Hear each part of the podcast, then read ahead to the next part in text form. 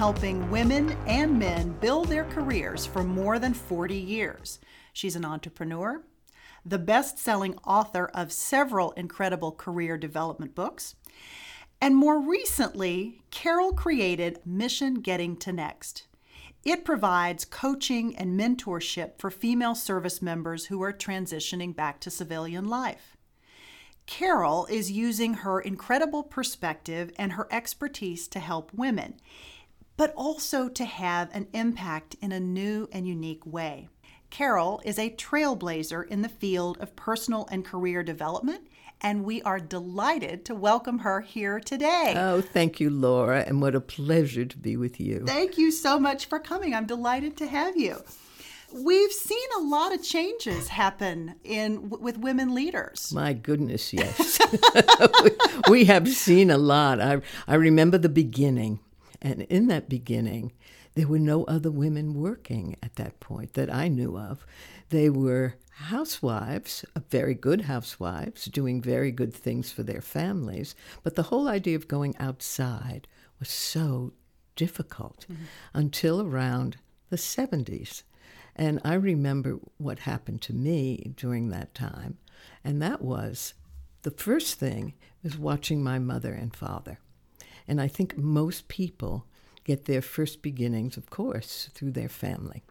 And for me, my mother and father were happy, but fighting a lot. And what were they fighting about? Money. Money was a very large piece. And my mother wanted to work. In those days, women were not allowed to work by their husbands if they were middle class or upper middle class or certainly well to do. And they weren't allowed because the man would feel very poor or guilty or feel that the woman has to bring in some money and that means that he's not successful enough.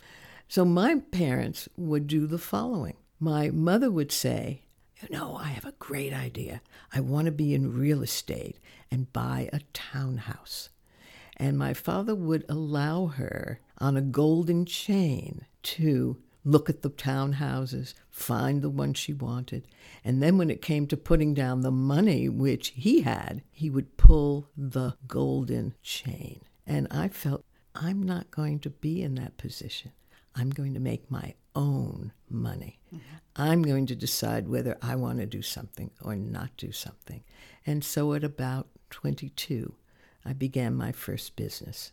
And I did it very proudly, feeling I could at least sustain myself. And what was that first business, Carole?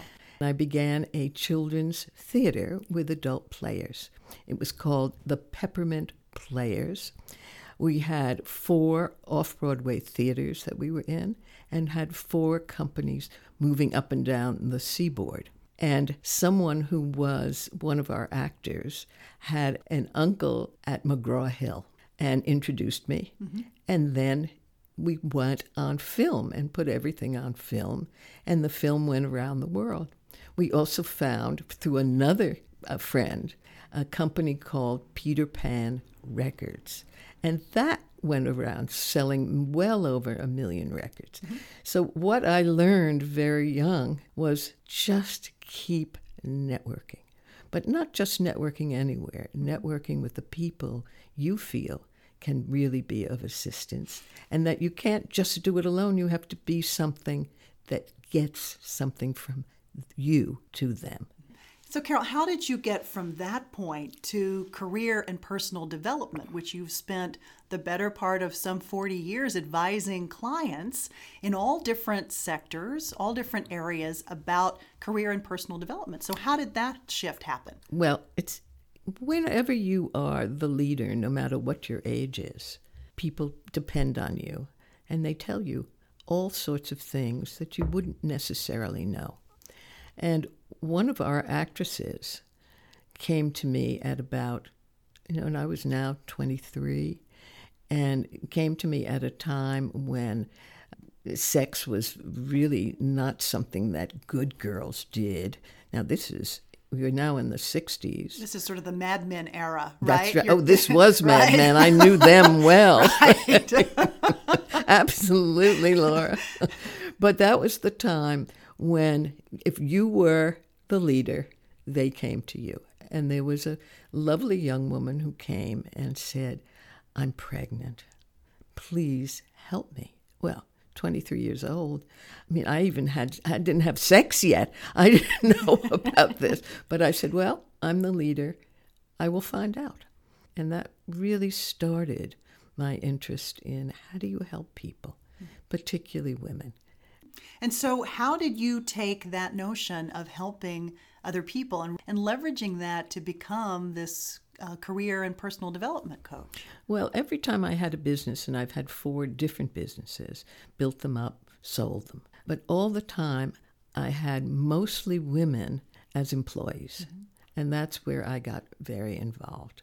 Um, the people I chose to come in were young. They grew remarkably well in each field I was in, and they became leaders, and that's what I wanted. Later on, when I sold my last business, I said, You know, I know a lot about this now. I have just lived this for the last 30 years. So this is the time to really assist people in a much bigger way and not just do it with employees. You've written some incredible books I mentioned uh, in the open. One is The Woman's New Selling Game, um, and another is When Smart People Fail. Both terrific and very provocative titles. In The Woman's New Selling Game, you dig into a challenge that is very common for many women related to thinking strategically about their careers and how do you how do they package what they can do so that someone will buy it can you talk a little bit about that and the advice that you give to women, both in the book and in your coaching, as it relates to how you sell your value? The very first women's organization that I know of in the United States was in New York City. And it was put together by two, a man and a woman who were at Columbia University. And they had so many student women who would come and ask for very special things how to sell. I was invited to come and lead that class. And the class was really about opening a new business. It mm-hmm. wasn't about selling, it was new business. It turned into the following. Most of the women in that class were about, oh, in their 30s, even early 40s. Most of them had very good ideas to do and build a business not great ideas, but everything from cookies to clothing to very female things. And they were doing very well. But I noticed that every single woman in that class at one time had come up to me and said, Would you find me someone to sell so that I can do the work and they can be the salespeople? And I said, You know, you're the one who has to sell. You're the one who knows this business the best. You're the one who's got to go out there. And there was this great fear, this great, I don't do that. No, I want someone else to do it. And I said, ultimately, you can't hire someone at this point. You're just starting a business. You've got to begin learning this yourself. And we stopped the new business and went into how do you sell yourself? Mm-hmm. How do you? What's it like? Right. How do you do this? How How do you see these this sort of mindset changing? Have you seen it change oh. over the years? Yes and no. Okay, tell me how. First of all, look at the women in business, look at the women in corporations, look at the women in not for profit, look at women. Right. We have come a very long way, and it's a beautiful way and a wonderful way. I would say that three quarters of the women that I work with have a problem asking for big money, not negotiating well for their money. So we're finding over and over again women who are now the breadwinner in the family and the man is taking care of the children, mm-hmm. or it's an equal. Uh, and that's a very extraordinary thing when you can be equal but it has its problems. Mm-hmm. It's hard to make a dual career household work. Yes, it right? really it is. Really and particularly is. when you have children, because mothers are the ones that usually are the ones that the school calls, is the ones that the doctor calls. And, and if you're not around so much, it's difficult. Yeah. So you talk about uh, in, in your other book, When Smart People Fail, you give nine reasons why people often fail. What's the most common? How you get along with people. What is your ability to one, listen, take criticism well, listen to what they say rather than thinking crazily all about yourself and what you're going to say next, but really hear it. And it's really about the first thing is getting along with people. That's major. But feedback can be really hard to hear. Yes. Especially when it's, you know, quote unquote constructive or negative. Or it's you. or it's you, right. How do you advise your how have you advised your clients to think about this notion of feedback? Well, feedback is what you really need in order to be successful. And feedback can be handled, but it's hard. You are absolutely correct. It's very, very hard. And one way of doing it is to know that you're going to have trouble with it. So to allow that with your own thinking and say, okay, they're going to tell me something I don't want to hear, and get it in the back of your head. Now, your brain can only work one route at a time. So you can say to that route, I'm going to have trouble, and I deserve to learn what to do next. And that's the second thing you're learning, but the one that's in your head at that time. Mm.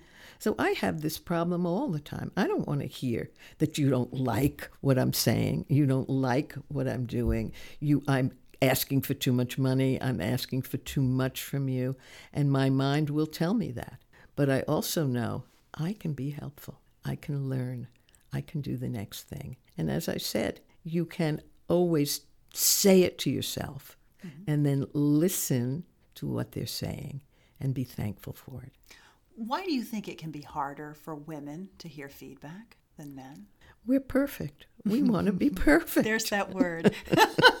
There's that word. we we want to be so good. We're goody goodies. and it's the same problem. I know uh, women will sit and do great things and just expect they're going to get more money.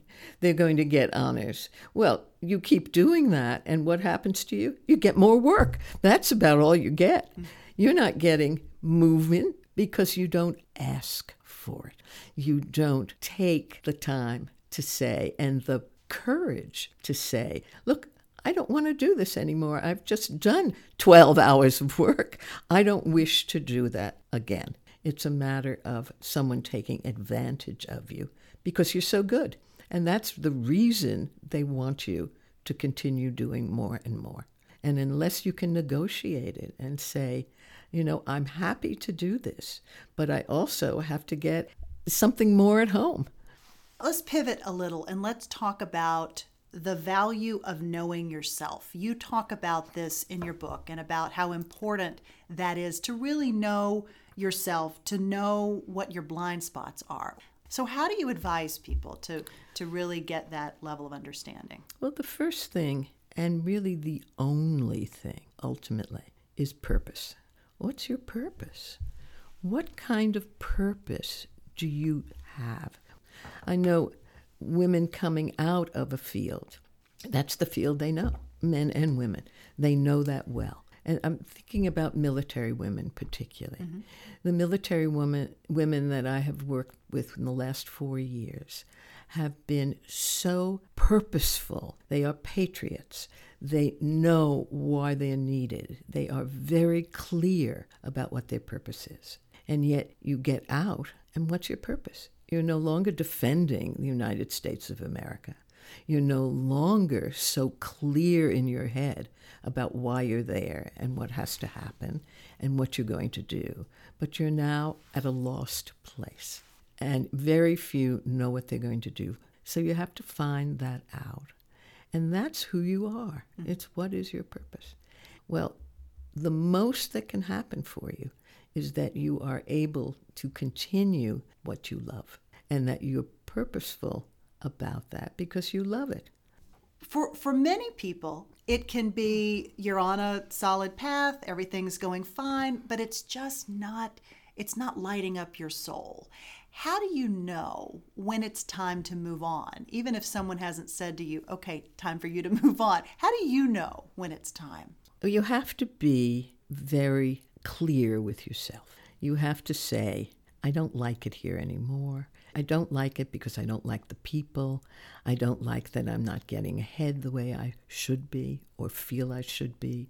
I'm not enjoying the many times the two company two companies are getting together and I don't like the personality of that other company. I don't like the new manager who is trying to do it so differently. I'm not happy. But on the other hand, I make money there. I get a vacation there. Uh, golden handcuffs, as they say. Right? Yes, yeah. that's a great word, the golden handcuffs. And you stay, but you're not happy. You have to be brave. You have to really be brave. And you have to say, okay, I'm going to give myself this amount of time, and I'm going to learn something else at the same time. So those are for the people who just can't move unless they've been fired, mm-hmm. unless they have been asked to leave. But those are the people who at night take a course. Those are the people who look around at the same time that they're working there. That's where your great network takes over. Now, a network is not any person you meet anywhere.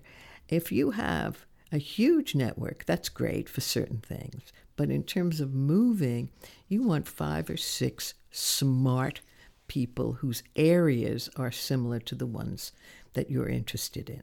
And then you have how do you get in touch with these people after you might not have seen them for the last 10 years? Mm-hmm.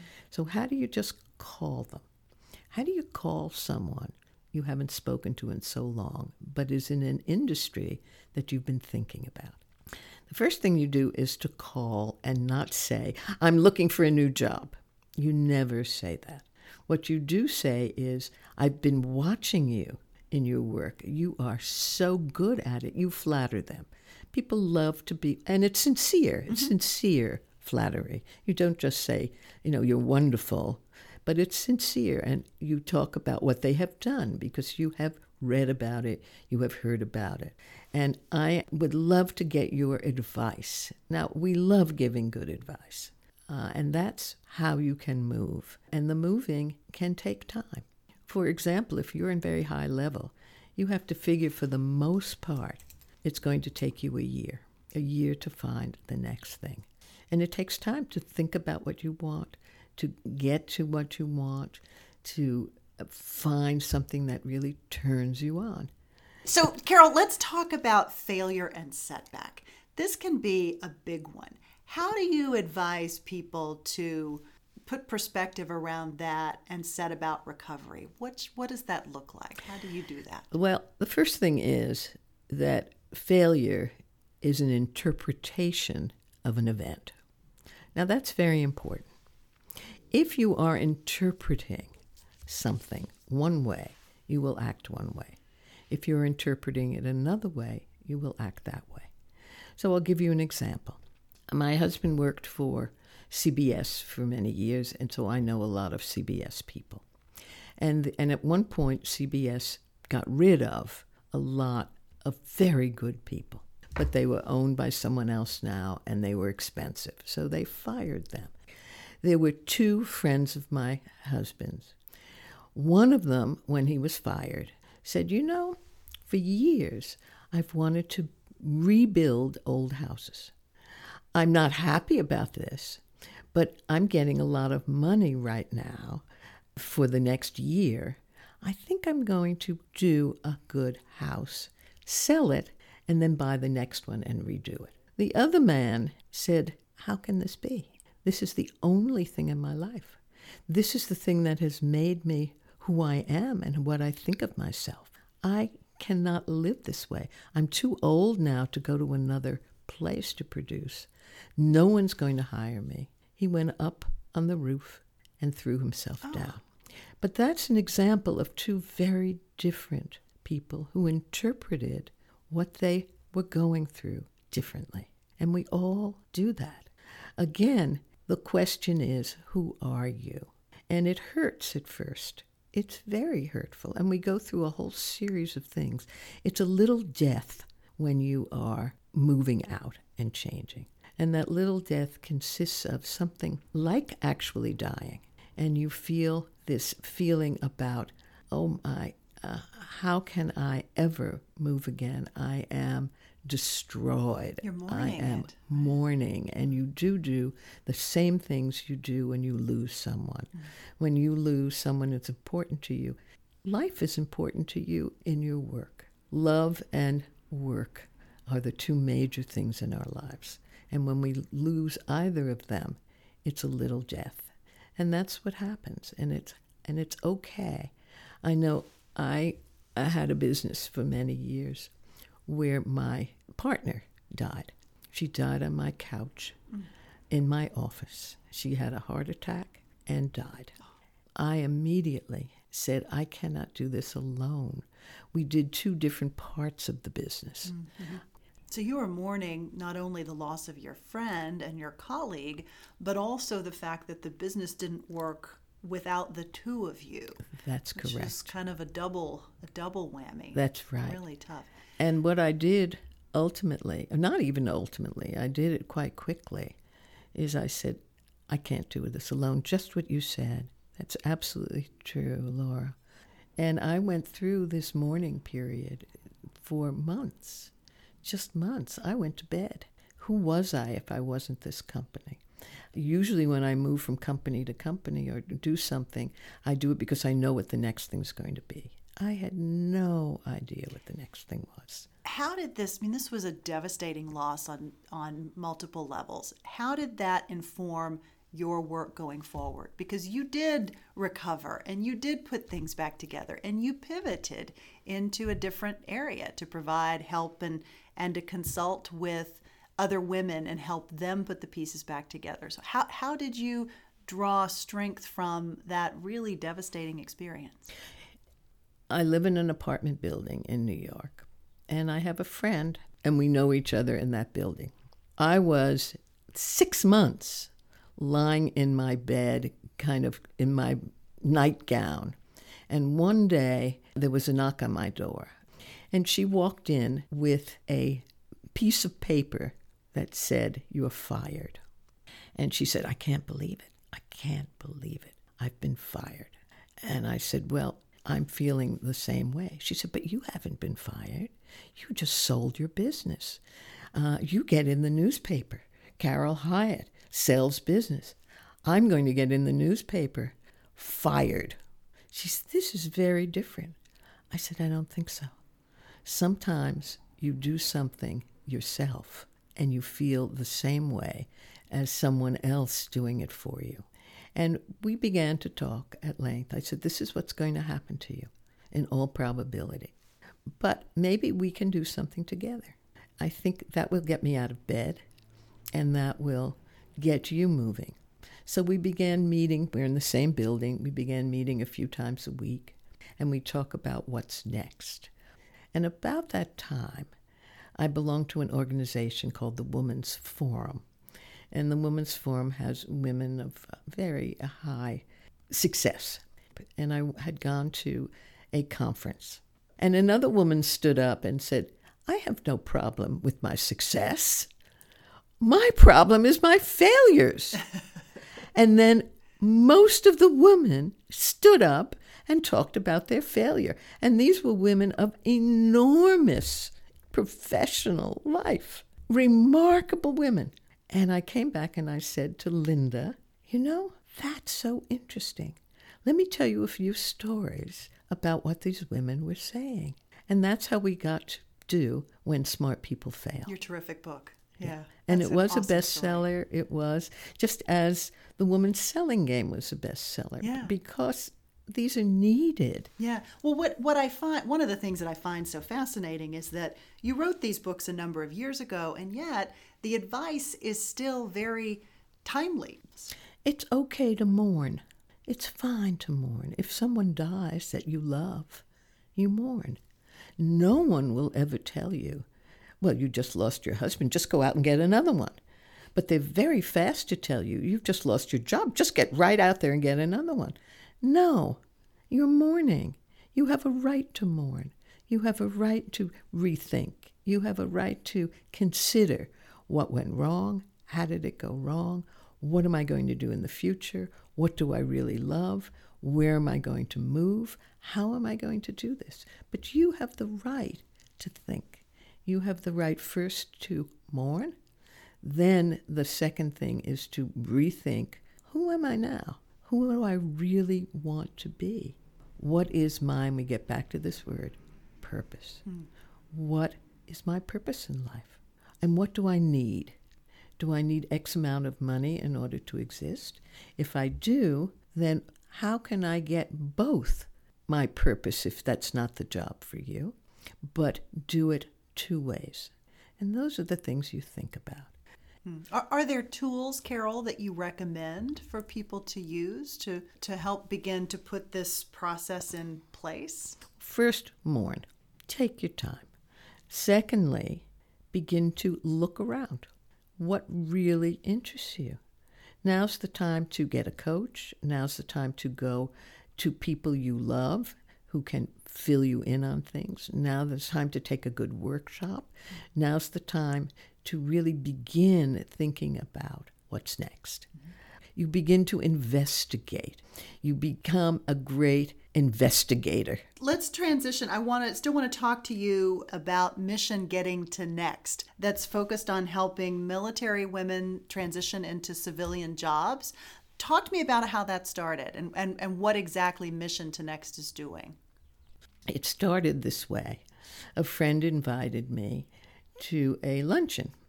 And I'm sitting next to my friend on one side and this woman on the other side.